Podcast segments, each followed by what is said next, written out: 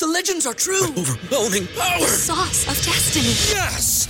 The most legendary sauce has arrived as McDonald's transforms into the anime world of WcDonald's. The greatest flavors unite in all new savory chili McDonald's sauce to make your 10-piece Wc Nuggets, fries, and Sprite ultra powerful. Unlock manga comics with every meal and sit down for a new anime short every week only at WcDonald's. Ba-da-ba-ba-ba, go! At participating McDonald's for a limited time while supplies last. This is a podcast from Minute Media. Welcome to the Arrowhead Addict Podcast. Please welcome your hosts, Matt Conner and Sterling Holmes. Welcome to another edition of the Arrowhead Addict Podcast. I am Sterling Holmes, joined as always by Matt Conner. A lot of fun Chiefs related news to get into today. I'm not even going to start off with a bad joke. I want I'm not even going to do it because first, Matt Conner was in Vegas. I want to know how Matt did, how much money he lost, if he had to just take a Greyhound back. I'm very intrigued by this. So, so Matt, how you doing? I'm good. I'm good. I'm uh, I'm uh, I'm fresh.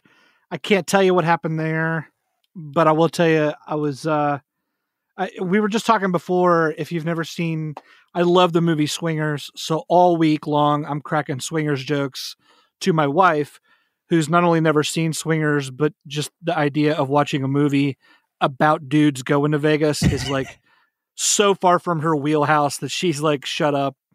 And so I'm quoting the whole movie to her all week long anyway. Like, they're going to put me in the Rain Man suite. I'm going to be at Five Honey by midnight, all that kind of stuff. no And, one uh, has ever done. said you're going to be fresh after Vegas. You just said you came back fresh from Vegas. I got to stop you because no one in the history of Vegas has ever said that. Man, I'm I'm I'm feeling good. I'm feeling good. You know what? Vegas is is fairly healthy these days.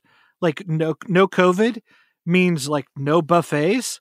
So I had a buddy one time tell me that buffet stands for big ugly fat families eating together. And that's like fairly accurate even for me at the buffet.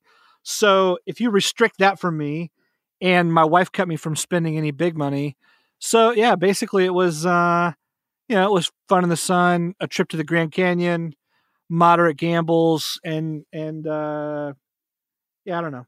Were you It calling was pretty everyone family friendly for a non-family friend. family? Yeah, I mean, yeah, like I didn't take my kid, but my kid wouldn't have been embarrassed. So maybe I didn't really do a like Vegas proud. I don't know. I feel like Whatever. you ended up in like Reno. I feel like you ended up in Reno, Nevada, or something like that. Because I'm very. Do you end up in Wyoming? Like I have no idea what's happening with you. That does not sound like Vegas. At least did you call everyone, but- you know, beautiful babies, or you know, in Swingers, how Vince Vaughn just calls everyone baby. I feel like you're just walking it. around. You're like a little tiny. She's like a little tiny bunny, and you're the great big bear. You just got to get your great big bear paws around her. I love it. Hey, how was your week? You got you got new puppy, right? You're like playing Yeah. pound puppies. Yeah, yeah. So uh, I got a puppy, and actually today he just met a an, a new dog for the first time. He met a dog for the first time and it was good. So I'm very proud of him. So Bailey, you're a dog, so you won't understand this, but I'm giving you a huge shout out right now. I, I feel like he should be honored. Nice. Like, like, like dogs don't understand stuff. They don't. They don't understand you, but he's getting a shout out. Uh, before we get into all this Chiefs talk, do want to give a shout out to our sponsor, and that is Manscaped, the best in men's below the waist grooming. Manscaped, precision engineered tools for your family jewels. Dropping you with some fantastic rhymes right here. Uh, if you use our code Wow. FANSIDED20, What a rhyme. get. I know, right? This is impressive. Uh, uh, This is what you get over here with me. You get rhymes and bad jokes. You're If you- you're more professional than I even knew you were. It's, it's it's a lie. But if you do use our code, uh, you, if you use man's if you use fansided twenty, you will get twenty percent off your order plus free shipping. Again, fansided twenty for free shipping and twenty percent off of your order. Go to manscaped.com. So so there are there's some news that we could talk about. We'll talk about that after the break.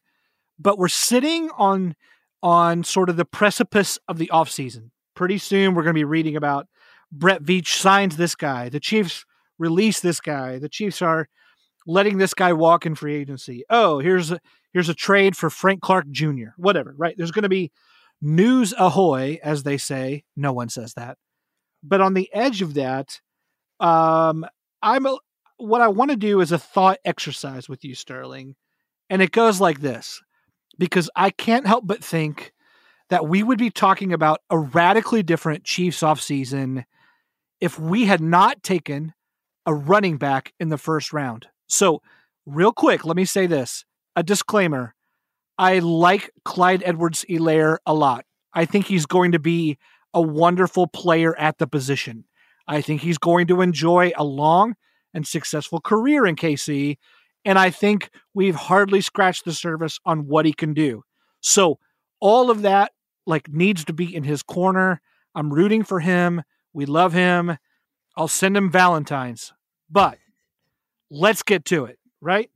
Yeah. What if the Chiefs, what if the Chiefs had chosen with that first round pick an alignment of some kind, an edge player, a pass rusher, an offensive tackle, a center, whatever it is? What would this offseason look like at this point, Sterling? Uh, I would be much happier and again, the disclaimer I love Clyde Edwards Helaire. He has a fantastic nickname, or should I say nicknames, very good for fantasy football as well. But why would you draft a running back in the first round?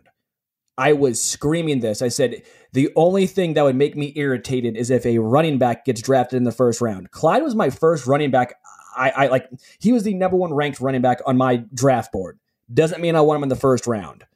And this is the reason why running back is a position at this point in the NFL you could get so many players to fill in. James Robinson was probably the best rookie running back this year stat wise on a 1 in 15 team.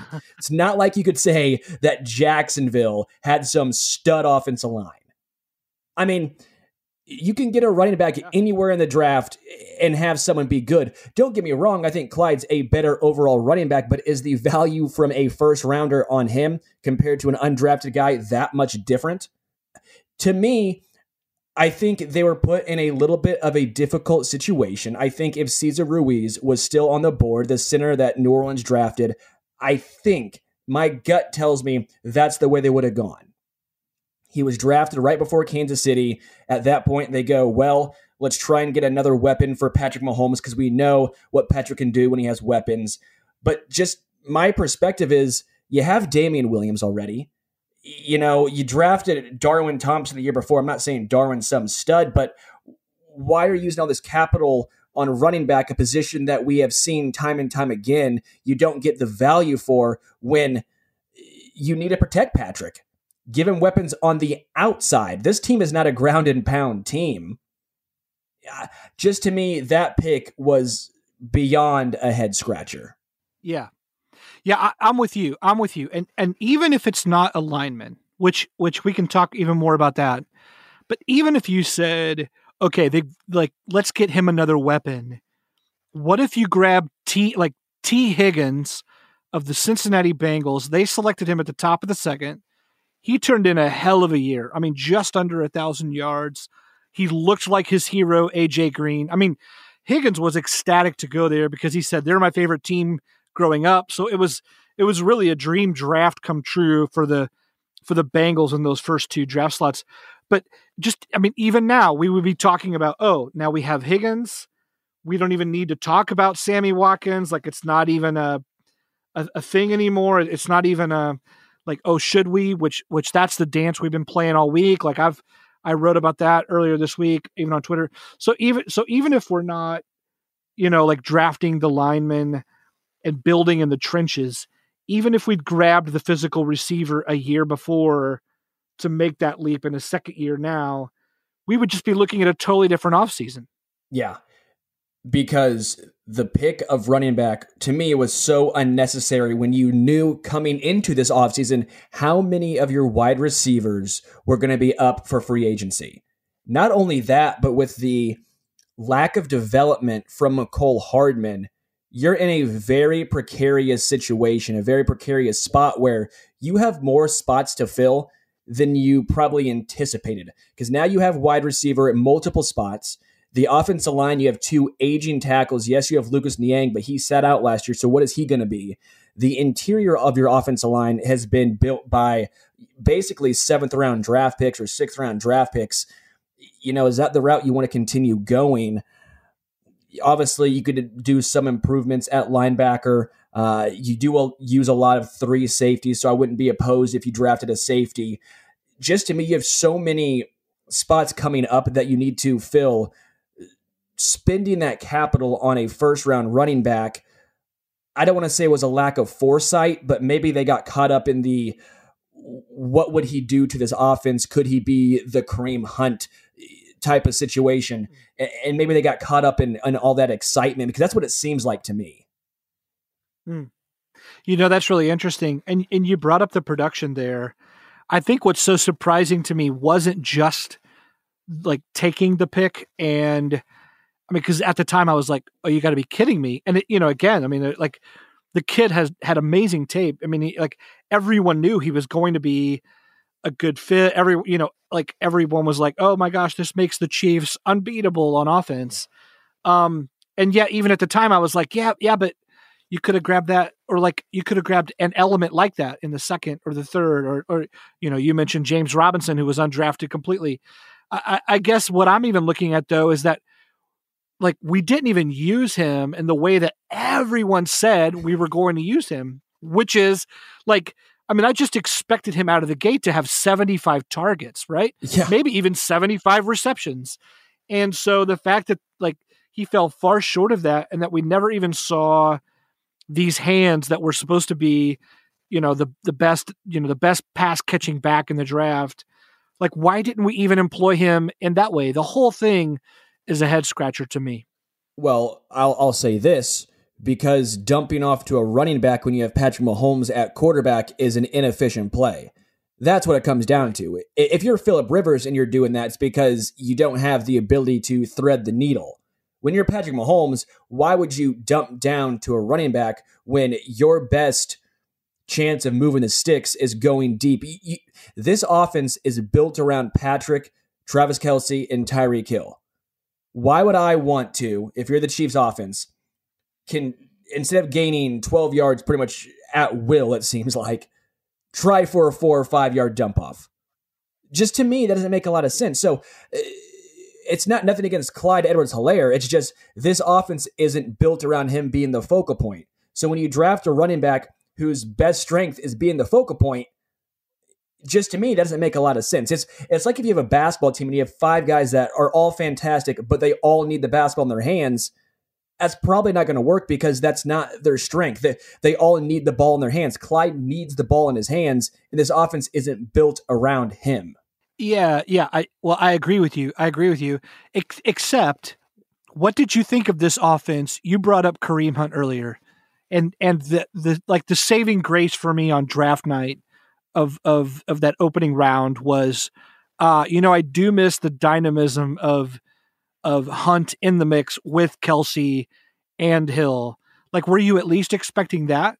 I think that one, no. I, I, think Hunt's just a bigger guy. I think he falls forward more consistently.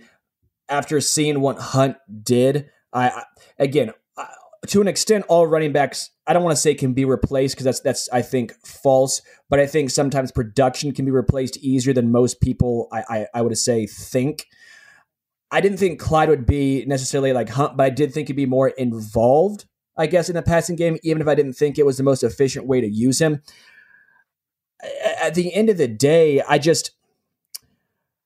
I, just can't see the Chiefs going back and loving what they did in the first round there. I can't see Brett Veach saying, We hit this out of the park. We hit a home run drafting a running back when you have all these other question marks coming up around him. The Kareem Hunt thing was great, but even he showed he doesn't have to be the focal point. He showed that he can get it done on 10 touches when he's behind Nick Chubb.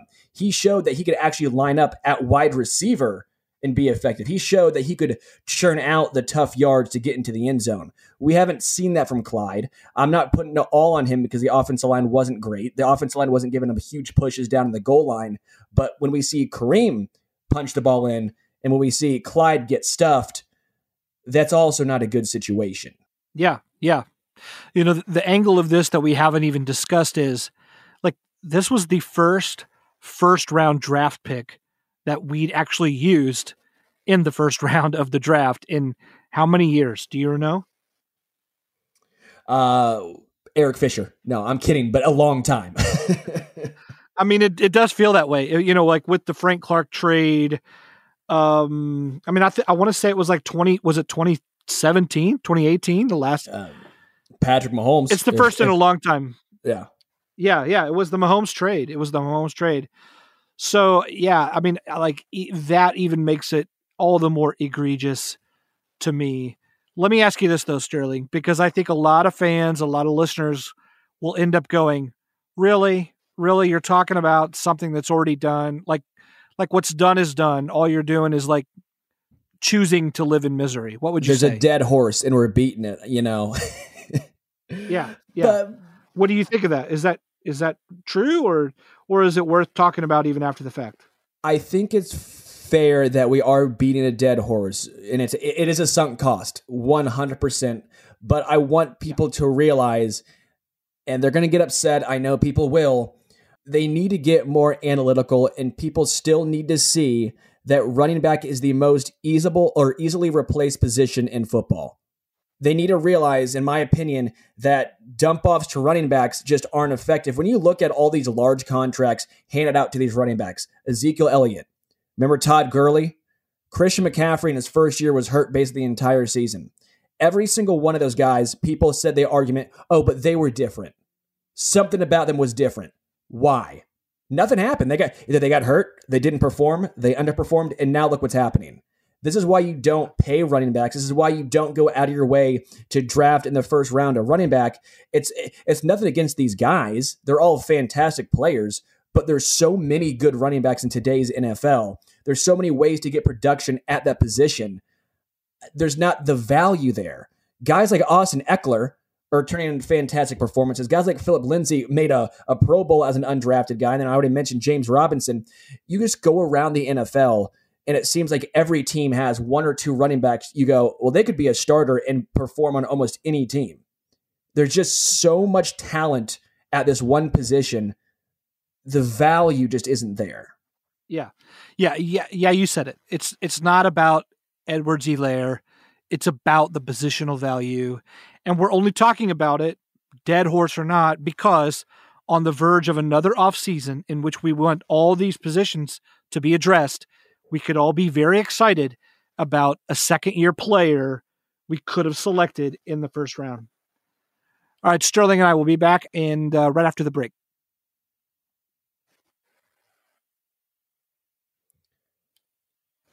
Shout out to the sausage.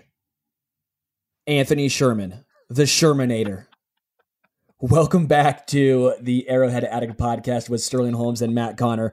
I'll, I'll tell you one thing, Matt the the biggest reason why I am sad Sherman is retiring is because we will not see the glorious spring tr- or not spring training, but um I'm training trying to blame camp. training camp outfits.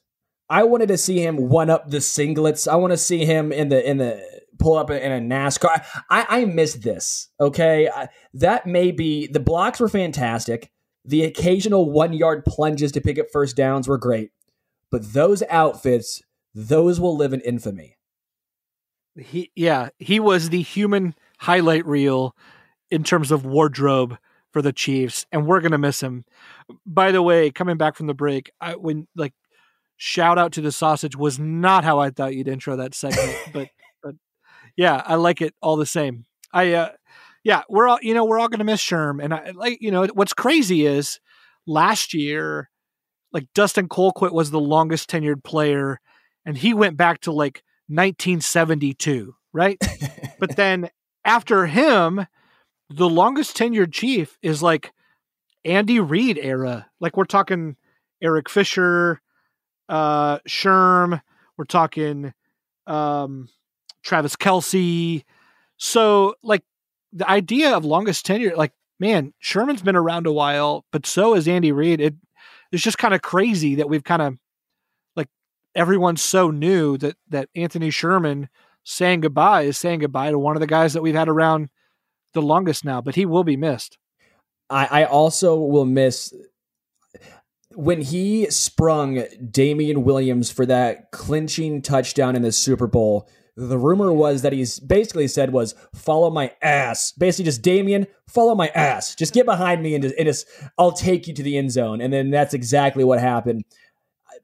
The fullback doesn't get enough love in today's NFL. The football gets no love. I mean, if you want to talk about analytics, which you know I do, but the fullback is a dying breed. He was one of the last great ones.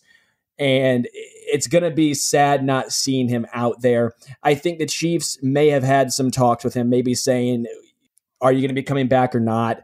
The Chiefs probably could fill his position with the the amount they use actually fullback, which is not very often. You could probably put in a backup tight end and get away with it. And that opens up a position either for a backup offensive lineman or another wide receiver to make the roster. I, that could have been the way they were leaning, anyways. And maybe Sherman just said, if I'm not going to play on the Chiefs, I probably don't want to play at all. But talk about a way to go out with his video. That video on Twitter was just outstanding. Leave it up to Anthony Sherman to have a badass outro. he uh he does all things well. Like he's just he yeah he was just the he was so easy to root for as a as a fan for a guy who hardly ever played. He was just such a great personality. I will say this: how weird is it that such a creative, forward-thinking genius in today's past happy NFL was still having a full-time fullback on the roster. Like is that weird that Andy Reid was like still insisting I need a fullback in 2020? uh, like hats off to him for still kind of ha- yeah, for being one of the few to keep around Sherman and and letting him do his thing. Yeah, there's not many fullbacks left. I mean, you have like Kyle Juszczyk, and like that's the only one that really comes to mind. It was it was Sherman and Juszczyk. Those were the the two dudes. Because back in the day, obviously T. Rich was like a fan favorite. I don't know why, but Tony Richardson was one of my favorite players growing up. And then when he went to the Jets, Love I was it. very, I was heartbroken. I mean, of course, how dare you take our fullback? But now it's like when you see a fullback on the field, you're sitting there going, "Is, is that a fullback? Is, is this 1998?" One of John Dorsey's first moves was to trade for a fullback. Like that's just maybe that's how he built the Chiefs' greatness, and we'll never know it until we don't have Sherman anymore. Let me ask you this: another another question if another member of this Chiefs roster will surprise us this offseason by saying, whoops, I'm retiring, who's it going to be? So I have two. One I'll say first because it's not a very big name and I think it's it could be pretty likely, and that's Mike Pennel. I think Mike Pennel makes a lot of sense if the Chiefs decide to not bring him back because the Chiefs do have a plethora of talent on this defensive line, a lot of young guys who they want to get some playing time. I would not be surprised if Mike Pennel just says, you know what, I'm hanging him up. I mean, he's like, what, 30 something? And he's kind of one dimensional in his role. He's a run stopper, does it very well, but it's not like he had a whole bunch of teams vying for his services before this. It was a great story of him coming to Kansas City or coming back to KC. So I think if he does not get uh, tendered by the by the Chiefs, he's just going to go ahead and say, you know what, I'm hanging him up. Yeah, Who's name number two? This is going to be kind of weird, but just because he's kind of a weird dude, Sammy Watkins. I, would not be surprised if Sammy Watkins, out of nowhere, just out of left field, says, I'm done. Like, would that surprise you if Sammy just said, you know, I'm out, I'm done? you know, you know that's really interesting that you say that because, I mean, the moment you said it was like that kind of makes sense in a Sammy Watkins sort of way, right? Like he's the like he's this generation's Larry Johnson, sort of never sure what he's going to say. Yeah. Uh, what is the lifespan of a lizard in the NFL? I don't know. That was very clever. That that comment he made was still one of the wildest comments, and I'm I'm still befuddled to this day. Like calling himself like a lizard, I'm just sitting here going, what? Like not even like a sweet yeah. animal, like not even like some badass like a lion or, or something. Like a lizard. Oh yeah, yeah. I'd be panda. I'd be a panda all day. I'm a yeah. panda right now. Yeah, panda's pretty good. I'm like a bear who's in hibernation. Like for like you know, like I sleep like six months, just like straight. Just I'm I'm just chillaxing during the wintertime. I'm just cruising on cruise control. But for you, Matt, who do you think it would be? Yeah, I mean, you know, like I got to go with Schwartz. I got to go with Mitchell Schwartz because, um, and I mean, I know we said a surprise. I'm trying to keep it realistic surprise in that, like he said, he's coming back healthy. We've been given the timeline for him to come back healthy. Brett Veach has said he and Fisher are coming back healthy. You know, like this is what we expect. And so, but you know, like what what it feels like, it feels like early to call and what happens is sometimes as we get back into training camp and guys are figuring out how the season's going to be looking for them, it just occurred to me that maybe if Schwartz is coming back into camp with back issues still persisting, with maybe the surgery that didn't quite take, or, you know, like, like, you know, he's going to know his body best. And if he's coming back into training camp going, man, this already feels a little off, then knowing that as a member of the Chiefs, you're trying to play 19, 20 games, uh, that being the case, I could see him going, you know what? We were going to try it. We gave it a try. We had the surgery. We had the timeline. It's just not working. So for me, if a player is going to surprise, I, I I think it may be someone that we've already kind of thought might, and then took it back. That makes a lot of sense. He already has Mitch in the kitch set up, so you know he's golden there. He he's already has his backup plan in place. But love it. I think he's coming back. Like my gut says he's coming back, but what you said makes the most sense. If he's a little off at this age, at his size, does he want to risk being uncomfortable when he's you know forty? Does he want to risk not being able to play with his kids when in, a couple years because of his back? And these are real issues that athletes, especially of his size, have to think about and go through. When you're a fan like this, you don't always think about the repercussions of playing through injuries. You're like, well, dude, you're getting paid, you know, seven million dollars a year. Go head out there and and fight through it.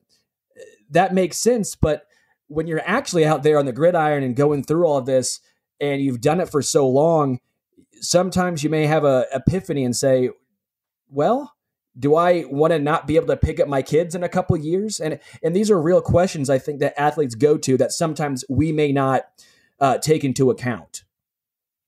Yeah, I mean, we certainly hope we'll see him back. We we, but more than anything, I th- I think probably all of us, or at least the the, better part of us, would say that uh, you know we just want him to be healthy and and um, yeah, man, if I can't watch him on the field, I'll watch him in the kitchen I know you watch them in the kitchen. Well, would you dude, watch a I, show about me in the kitchen?